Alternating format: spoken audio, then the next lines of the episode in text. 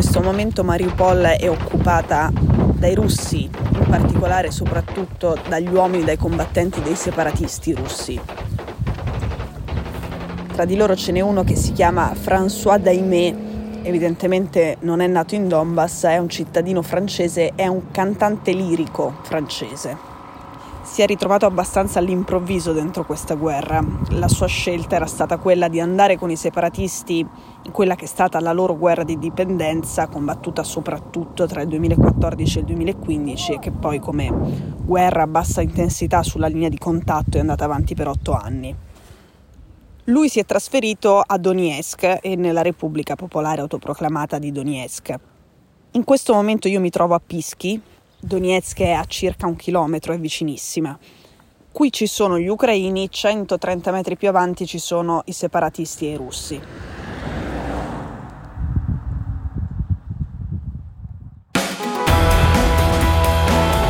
Sono Cecilia Sala e questo è Stories.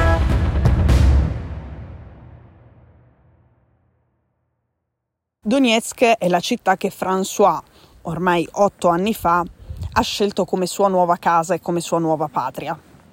Prima, nella sua vita precedente in Francia, era un cantante lirico che non era mai riuscito ad avere delle occupazioni importanti e nel frattempo scriveva e faceva politica come militante dell'estrema destra francese.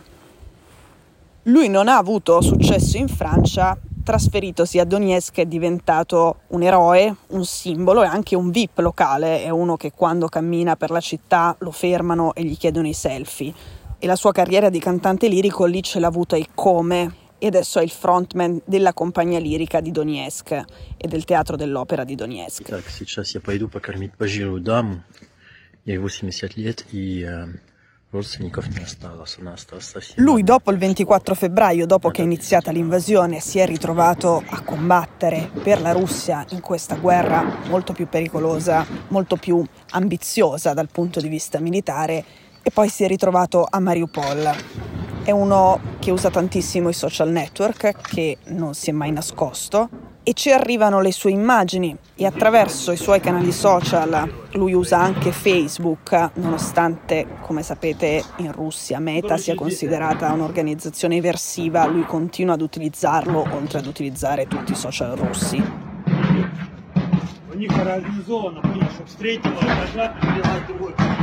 Ci sono le sue foto da Mariupol e sono spesso delle foto in posa. Lui oltre a combattere, oltre alla fama di cantante lirico a Donetsk, è diventato un attore molto famoso. Un attore che nei film propagandistici e patriottici interpreta o dei soldati sovietici ai tempi della seconda guerra mondiale oppure i separatisti di oggi, nei vari film che hanno girato i separatisti per celebrare le loro azioni, la loro campagna militare e anche politica.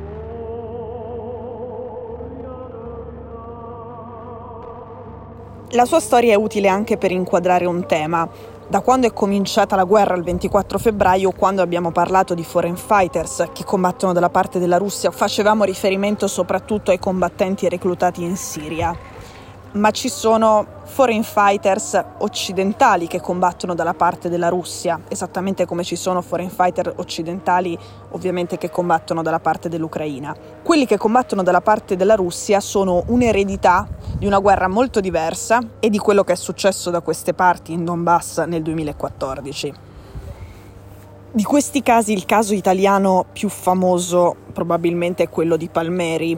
François è un po' il Palmeri francese, Palmeri aveva avuto molti problemi in Italia, questioni legate allo spaccio, al mondo ultra, sospetti legati ad alcune rapine.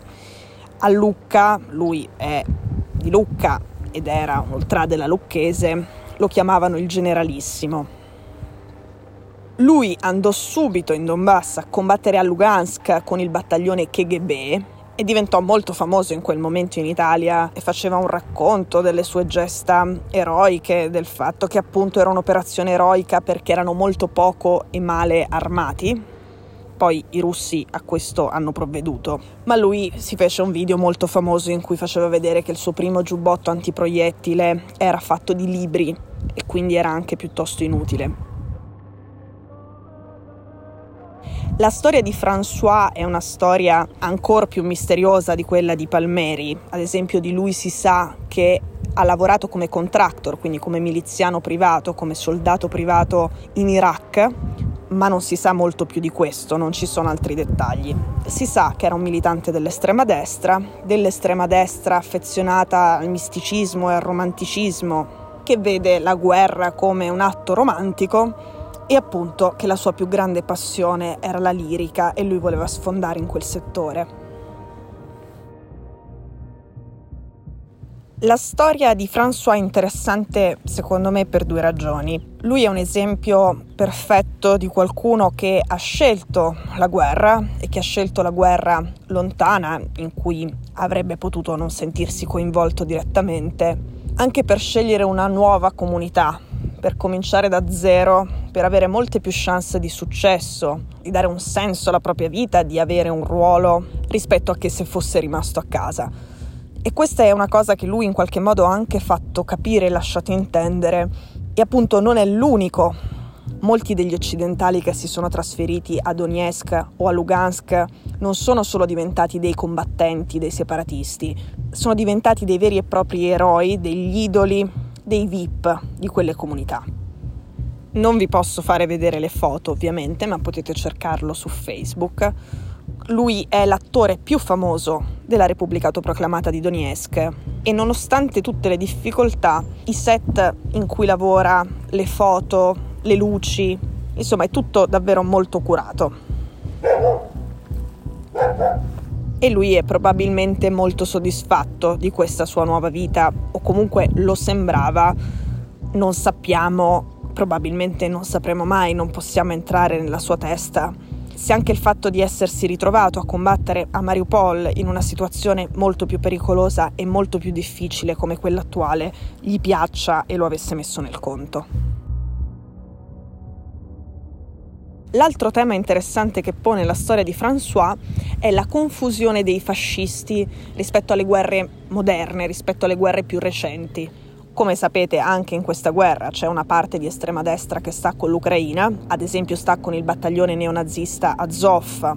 Come sapete molti degli uomini del battaglione Azov sono asserragliati nei sotterranei dell'acciaieria Azovstal e rischiano di essere stanati anche da François, anche da un fascista, da un altro fascista che però sta con i separatisti. Un'altra parte appunto sta con i separatisti. Questa cosa non è la prima volta che accade. Per esempio, quando c'è stata la guerra civile in Jugoslavia, anche lì l'estrema destra era molto divisa. Qualcuno si è unito alle forze armate serbe, altri a quelle croate. Perché da una parte c'era una destra che piaceva ad alcuni fascisti, c'era la Serbia che aveva un'identità nazionale forte, chiara, una forte dimensione conservatrice, una forte sintonia con la Chiesa e anche diciamo, un assetto statale abbastanza autoritario, uno Stato forte, uno Stato duro. Dall'altra parte c'era la Croazia che aveva un'idea di nazione forte, anche romantica e più idealista.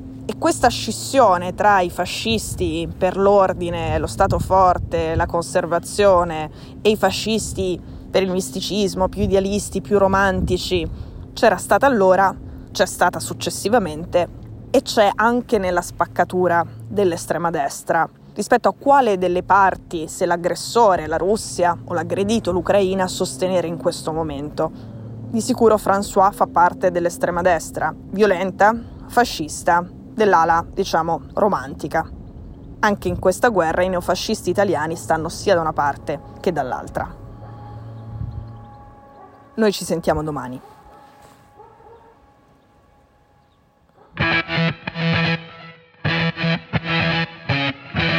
Stories è un podcast di Cecilia Sala prodotto da Cora Media. La cura editoriale è di Francesca Milano. L'advisor è Pablo Trincia. La producer è Monica De Benedictis. La post-produzione e il sound design sono di Daniele Marinello. La sigla e la supervisione del suono e della musica sono di Luca Micheli.